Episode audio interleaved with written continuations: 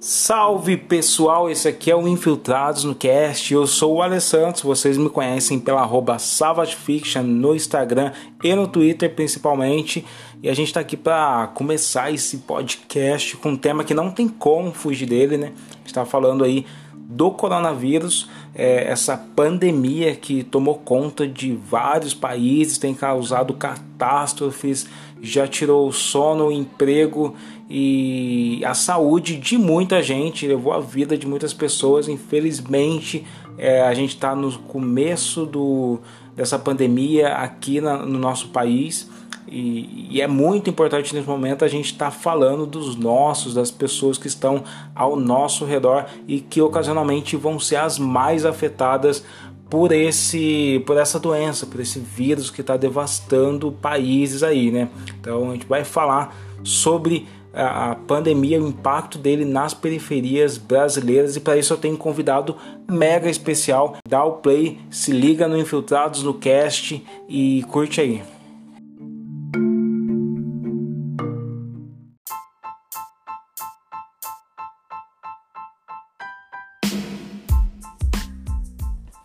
Meu convidado hoje nasceu em Fortaleza.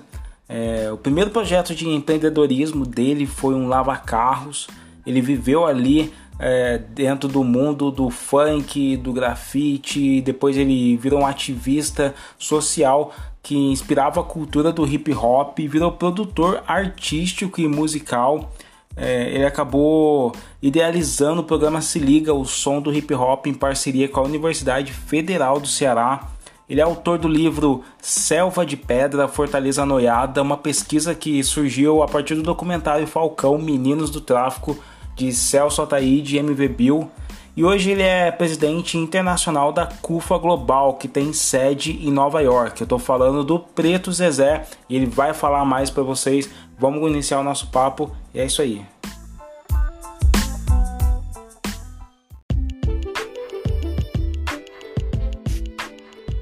Dar um salve aí, sou aqui de Fortaleza, Ceará. Para me achar é rapidinho, é só ir lá no arroba Preto Zezé, me acha em todas as redes sociais. E estou muito feliz de estar aqui nesse podcast com uma pessoa que eu admiro e que é fonte de inspiração, informação e resistência para nós. Que isso, cara. Prazer imenso ter você aqui iniciando nossos Infiltrados no Cast, aqui nosso podcast, que vai crescer e vai ter e vai levar essa discussão para muita gente. E não tem como não falar de, da pandemia, né? Porque eu acho que todo mundo já está pensando nisso nessas, nesses dias e nessas semanas. E talvez poucas pessoas estão falando na grande mídia sobre o impacto que essa pandemia vai ter nas comunidades periféricas, nas favelas, e é para isso que eu trouxe você, porque a CUFA ela fez né, é, uma proposta, um documento com 14 recomendações né, e propostas que poderiam ser é, aplicadas pelo poder público, não é isso? Fala um pouco para a gente. Isso mesmo, e tem nas propostas nossas, nós pensamos em três frentes. A primeira dela é a institucional, essa da política pública com os poderes públicos, né? Inclusive, eu acho que nessa semana agora nós estamos conseguindo essa, essas recomendações chegarem na mão do presidente do Senado, Davi Alcolumbre, presidente da Câmara, Rodrigo Maio, ministro da Economia, o Paulo Guedes é, para pautar essa agenda específica, porque tudo que está sendo feito aí, do ponto de vista de recursos, é com dinheiro que já estava escalado para ser feito. E do ponto de vista de alcance, não chegou nas favelas. Então a gente está precisando é, pautar questões específicas nossas. Vou dar um exemplo. Hoje, grande parte das favelas ainda não caíram a ficha de que elas não são inatingíveis com o vírus, de que o vírus pode atingir essas pessoas, de que as pessoas podem morrer por causa do vírus. Então tem muita gente que ainda não se ligou a da gravidade que é isso, né, cara? sim, sim. E infelizmente, muito... né? Infelizmente. Eu vi até, inclusive, que uma das propostas ali, das recomendações, é, é, pontos de internet para aumentar a comunicação é, na favela, não é? Será que é por conta disso também? É, eu acho que tem essa questão da internet, é mais para a gente fazer uma circulação de informações, porque as pessoas não têm acesso à informação, né, cara? E a rede social, e essa hora que está todo mundo isolado, as pessoas estão gastando muito dados de internet, elas não vão ter. Né? Então Sim. tem que liberar a internet. Tem várias empresas de fibra ótica aí que pode ajudar muito nesse aspecto. Né? De, e o pessoal às vezes. Internet o pessoal esquece às vezes que a internet não é acessível para todo mundo no Brasil, então fica todo mundo no Twitter, no Instagram produzindo conteúdo e às vezes esse conteúdo não chega ali nas comunidades é, mais carentes. E aí a ideia também com a internet é a gente construir uma ampla rede com gente que é referência nas favelas. Ah, o portal do Condizila, os portais dos, dos próprios bairros aqui, tem várias favelas que tem a sua, que tem o Guia Jangu, tem o pessoal do Suricate Ceboso, tem o Fortaleza Ordinária, tem o meu, meu bairro Bom Jardim, amo, amo Bom Jardim. Então, assim, tem portais próprios que estão produzindo conteúdo, muitas vezes tem mais acesso do que os jornais locais. Então, como é que eu conecto essa comunicação que as pessoas têm como legítima, que elas consomem essa comunicação, só que essa comunicação não está tendo nenhum apoio, está todo mundo mais na televisão, na internet, no papel, e não está valorizando essa rede de comunicação que é poderosíssima e nós precisamos comunicar urgente, principalmente nessa semana que está vindo agora.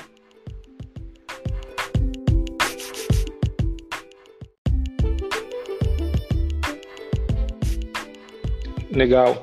Tem um ponto que foi muito problemático que apareceu aí nos jornais recentemente, que é a falta de água e sabão aí na, é, em algumas favelas brasileiras, né, cara? Como que, que é isso? Porque ele também é uma das recomendações, uma das propostas que vocês estão batalhando aí pro, pro apoio do poder público, né? É, hoje o governador do estado aqui, do Ceará, ele apresentou a isenção da conta de água para pessoas da tarifa especial e da baixa renda já é um avanço muito grande. Agora nós vamos solicitar caminhões-pipas e também monitorar quais os bairros estão faltando água. Então, essa rede nossa de internet não é só para informar, é para nos proteger também, para se informar e para acompanhar a execução da política pública. Que é isso facilita muito saber. Hoje a gente já mapeou aqui mais ou menos 12 bairros que estavam faltando água, por exemplo. Sim. Né? Então, a comunicação vai nos ajudar muito também a fazer esse acompanhamento, porque é nós por nós, meu parceiro, para garantir logística, para garantir comunicação, para garantir conteúdo, para focar, inclusive, né? Nós estamos agora iniciando uma campanha a segunda-feira, já lançamos a campanha Favela contra o Vírus. Agora as ações práticas, elas vão para três eixos fortíssimos, que aí entra outra parte do documento, tem uma parte institucional, tem uma parte comunicativa e tem uma parte que é de engajamento. Nós somos muito bons em reclamar, mas somos muito ruins em se engajar para resolver e para ter foco. Então lá tem uma agenda inteira que empresários e sociedades podem colaborar de maneira fundamental e decisiva. Né? Então nós vamos agora mapear aqui em Fortaleza 10 mil residências de idosos. Por que os idosos? Porque é o público mais vulnerável, é o público que está muitas vezes mais exposto às fragilidades, está mais abandonado pelo Estado e é que tem mais fragilidade para se defender. Então nós vamos botar um, um cartaz A3 colorido, vou até matar até nas minhas redes esse cartaz. Aqui mora um idoso que cuidou muito tempo da gente, cuidou muito tempo da nossa quebrada, agora é hora da gente cuidar dele. Então ele precisou de comida, alguém vai comprar, ele precisou de remédio, alguém vai na farmácia, ele precisou ouvir uma história, ser, ser, ser, ser comunicado, visitar não pode, mas você pode visitar pelo celular. Todos os idosos têm celular, inclusive no Ceará, nós temos dois celulares por pessoa, o cálculo. Que legal. Então você pode ligar e pode conversar com ele, saber como é que ele está. Né? Nós vamos agora montar um núcleo de médicos só para a saúde dos idosos, que são é, é, postos de campana na favela, com, com enfermeiras e médicos que são voluntários. Então a gente começa agora uma ação na área de saúde, de engajamento de empresas e de lideranças e de movimentos e núcleos de projeto. A outra frente que nós vamos engatar também é a frente dos negócios. A gente fica falando do vírus, saúde, saúde, saúde. Mas o vírus já chegou para quem perdeu o emprego, para a banquinha, o cara que vendia pastel, o cara que vendia cachorro quente do lado do campinho, o restaurante, o bar, a pizzaria, ou a loja de açaí. Isso tudo o vírus já atingiu. Chegar Sim, na inclusive... saúde das, das favelas é, é, o coroamento da tragédia.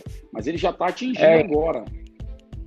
Inclusive, eu acredito que tem muita gente que é, às vezes reluta em ficar em casa porque precisa garantir o sustento ali, né, cara? Vai tentar ficar até o máximo com a sua barraquinha, isso é perigoso, né?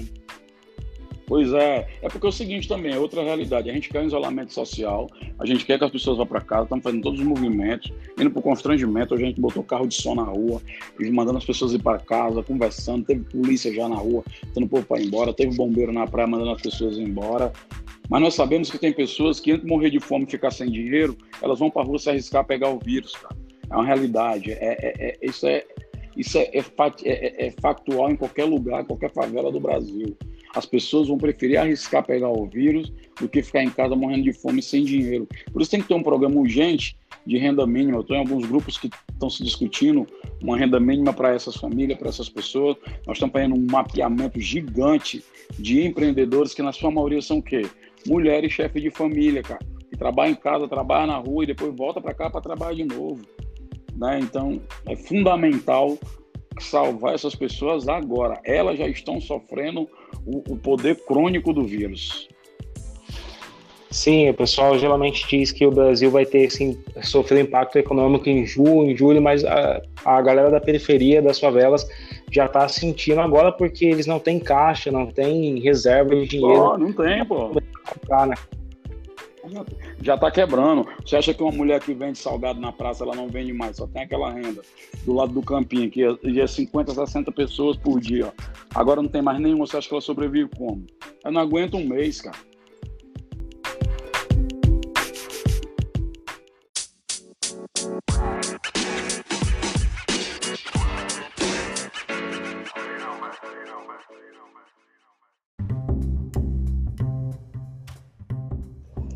Complicado, né, cara? Complicado demais. Mas por isso que nós queremos é. que a renda, a, a, a, renda, essa, essa renda agora, ela seja dividida uma parte em dinheiro, uma parte em material de higiene e outra parte em alimentação.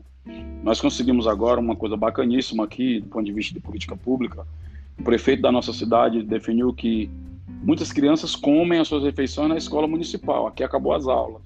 Só que a prefeitura vai dar para os pais dia 23 e 27 agora vão ter chamado os pais nas escolas para receber alimento das famílias. Isso é muito bacana, cara. Porque vai garantir sim, sim. as refeições das crianças. E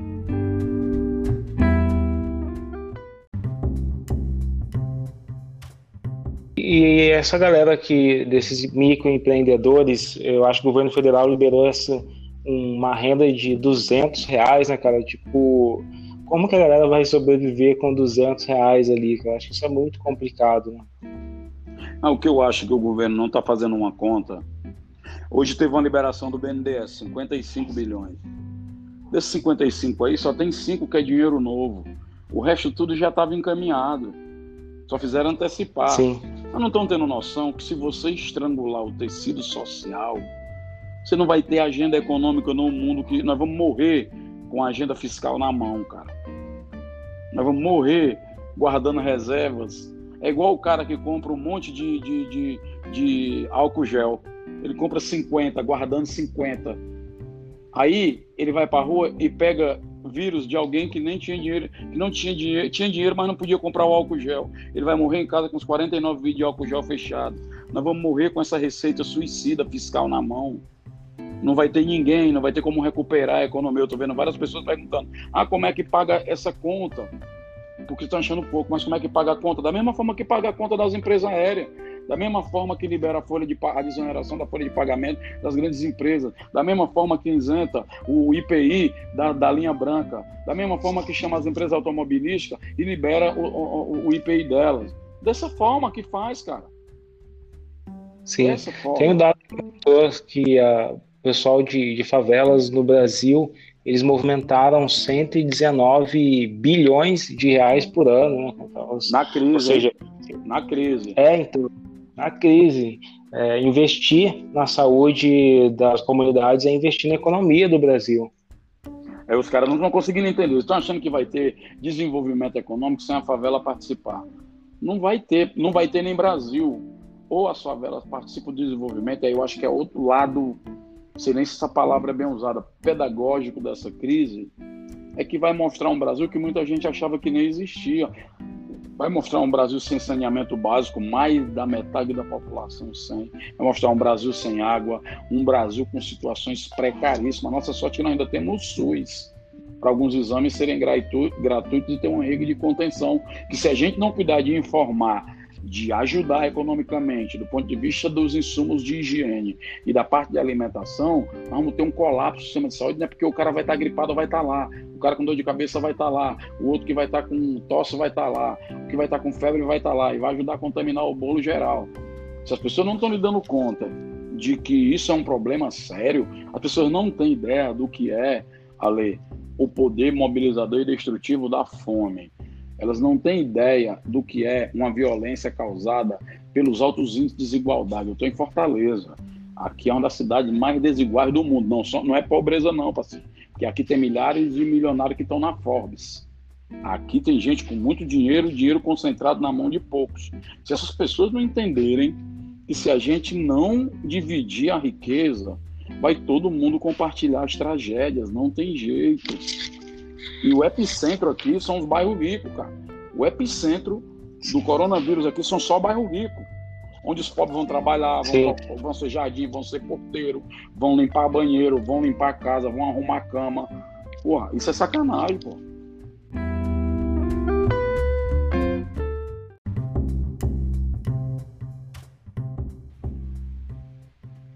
Legal, cara. Importante, porque a galera, geralmente, o pessoal que vem falar de economia, eles olham para pretos e periféricos só como estatísticas e a gente precisa humanizar essas pessoas, né? mostrar que não são números, é, são avós, são mães, são pessoas trabalhadoras e às vezes são as pessoas que estão trabalhando no centro para salvar a vida da, das pessoas endinheiradas, né, cara? É isso mesmo.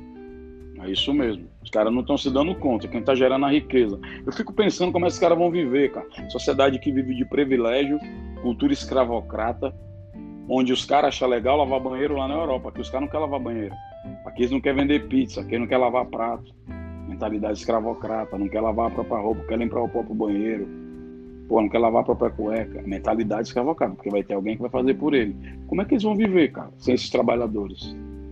Ele não pensa, eu não sei nem como é que é. esses caras estão qual é a perspectiva de país. O que é legal com o vírus agora é que ele vai botar uma decisão. Ele vai botar o Brasil na parede e dizer: Pai, Brasil, você quer ser uma nação sim ou não? Se quer, tem que resolver o problema agora. Bateu na porta, cara.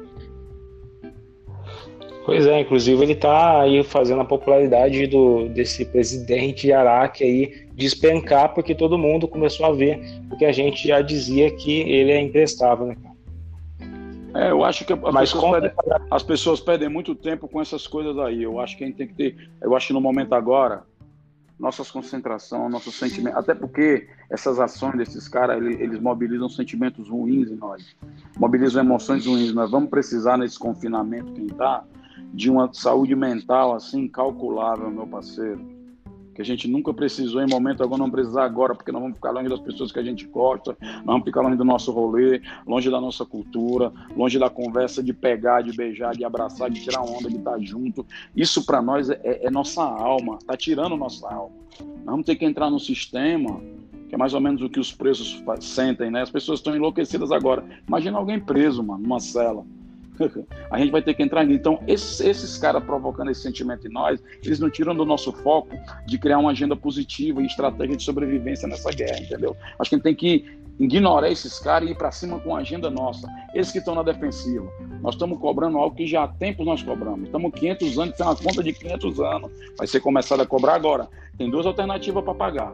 Ou distribui a riqueza das oportunidades, ou vai todo mundo compartilhar aí por breve com as tragédias que vão ser geradas da concentração dessas riquezas na mão de alguns. Perfeito, mano. É, conta pra galera quem quiser é, colaborar com essas propostas ou quem quiser conhecer mais o que vocês estão fazendo com a CUFA, como que a gente pode conhecer, ler essas propostas. Vou deixar o link, na verdade, no podcast para a galera já clicar e ler todas as 14 propostas. Mas como que a galera pode se engajar nessa luta aí? Ó, o cartaz lá é só baixar e sair pregando. Bota a marca de quem quiser, faz o que quiser, não bota até para baixar lá. As propostas estão todas no site, inclusive nós estamos esperando que alguém mais sugira. É, tem muita gente inteligente no Brasil, né? Ah, não é coisa só da CUFA. A CUFA puxou um bonde, mas puxou o cordão para todo mundo ir. Mas lá pode chegar mais proposta para a gente fazer essas coisas acontecerem. Mas principalmente, galera, focar em criar um ponto de encontro entre quem pode ajudar e não sabe como, e entre quem precisa muito e não tem acesso. Essa é a nossa função nesse momento. Depois a gente volta para todas as guerras que a gente estava travando, mas nesse momento a guerra maior é essa. Sobrevivência, né, irmão? É isso.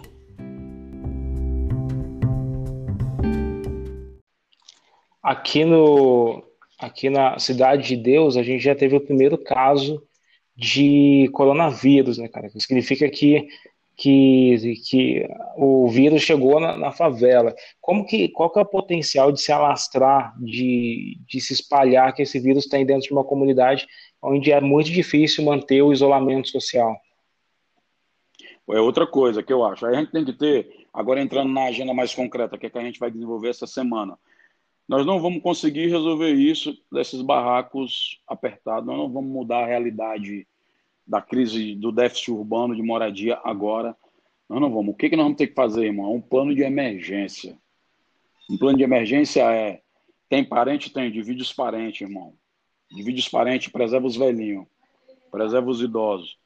Quem tem carro? Fulano e Beltrano, vamos montar uma frota e vamos chamar uma empresa, de nego que tem posto de gasolina, empresário que tem posto de combustível para ajudar com combustível, para deixar nossos carrinhos ali, que se der emergência, detectamos que tem o vírus, leva nas pressas os velhinhos para esses lugares. É, vamos montar é, nos centros comunitários, nas escolas, os nossos postos comunitários de campana. Vai ter muito médico e enfermeira que são formados na favela agora falar com as universidades, que a galera que está aí faltando um semestre, um semestre e meio para vir para dentro da favela. Nós temos uma geração de universitários que, foi pra, que veio da favela agora, cara. É outro mundo. Essa galera tem que vir para brigada, brigada de saúde, brigada de prevenção, para conter. É agora, nesse momento. E aí nós vamos ter que enfrentar situações extremamente complexas. Nós né? vamos ter que conversar com os irmãos, ter que conversar com a galera, para meu irmão, quem puder ficar em casa fica, quem não puder vai ser o jeito e vai, mas vamos, como é que a gente se protege? Como é que a gente se previne? Como é que vem da rua e se limpa antes para poder entrar em casa e não contaminar todo mundo? Como é que a gente prepara um processo de limpeza da rua, da questão de separação do lixo? Pô, tem uma porrada de bagulho que dá para a gente fazer para reduzir os impactos dessa parada. Legal, cara. Show de bola. É porque a galera realmente é, não consegue compreender que é o isolamento social de quem vive num apartamento é uma coisa e de quem vive num barraco é, é uma realidade totalmente oposta e, e, distinta, né, cara? Pô, tu viu a matéria hoje no jornal, no Fantástico? A mulher, o Manuel Soares fazendo lá, o Manuel da CUFA. Pô, tinha 11 pessoas dentro do barraco, cara. Sim. 11, cara. 11 pessoas, irmão, no mesmo banheiro, no mesmo sabonete, bebendo nos mesmos talheres, usando a mesma roupa, convivendo no mesmo ar, dormindo no mesmo pequeno espaço. Tem que ter. É por isso que nas propostas nossas nós colocamos, inclusive, o aluguel de hotéis. Não estão não estatizando os hospitais, estatiza um hotel desse aí, irmão, três meses. Vai gerar emprego, vai abrir curso de enfermaria, vai, os enfermeiros vão adorar, os velhos vão ficar bem tratados, a infraestrutura já está montada lá, já tem cozinha lá, tem tudo, adapta e já era. Não estão montando hospital no Pacaembu. Por que, que nós não vamos desestatizar hotel? Por quê? Porque é, vamos fazer o que o justo quer, morrer alguns velhinhos, segundo ele, deixar os velhinhos morrer, porque é a lógica é, é Roberto Justo, não pode, pô. Roberto injusto. É, o pessoal né? parece que eles querem, é, estão expressando, estão desmascarando o pensamento eugenista deles, né? Só vai morrer os velhos e os doentes, né, cara? É, na verdade, é um pensamento de, descartável sobre a favela, né? Que nós não somos vida, nós somos só números. Ele está bem claro para ele lá que a visão dele é que nós não somos, nós não somos pessoas, vida. Nós somos estatísticas só, números. Só que nós não podemos olhar. Por isso eu quero me recusar a esse, esse discurso quando vem o número, o número, o número. Irmão, não estamos falando de planilha de Excel. Nossas vidas não cabem em planilha de Excel.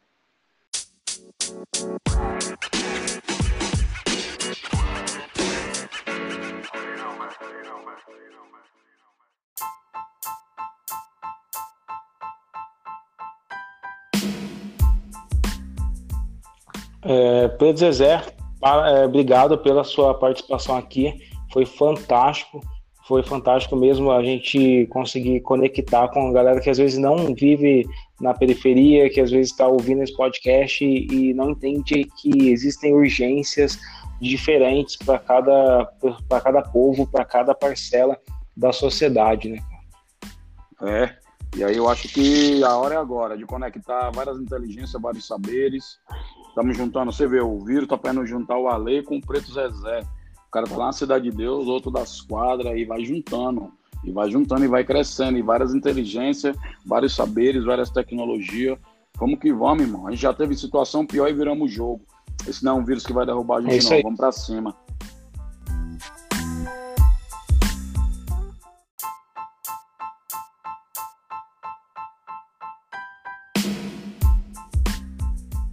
É isso aí, vamos somando.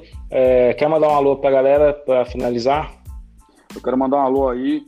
Vamos se manter vivo, se manter isolado quem puder e se manter cuidado quem estiver na rua, tá? Qualquer coisa procura a gente, as redes sociais estão aí, www.ufa.org.br, tá tudo lá, é só chegar e se agregar. Vamos que vamos.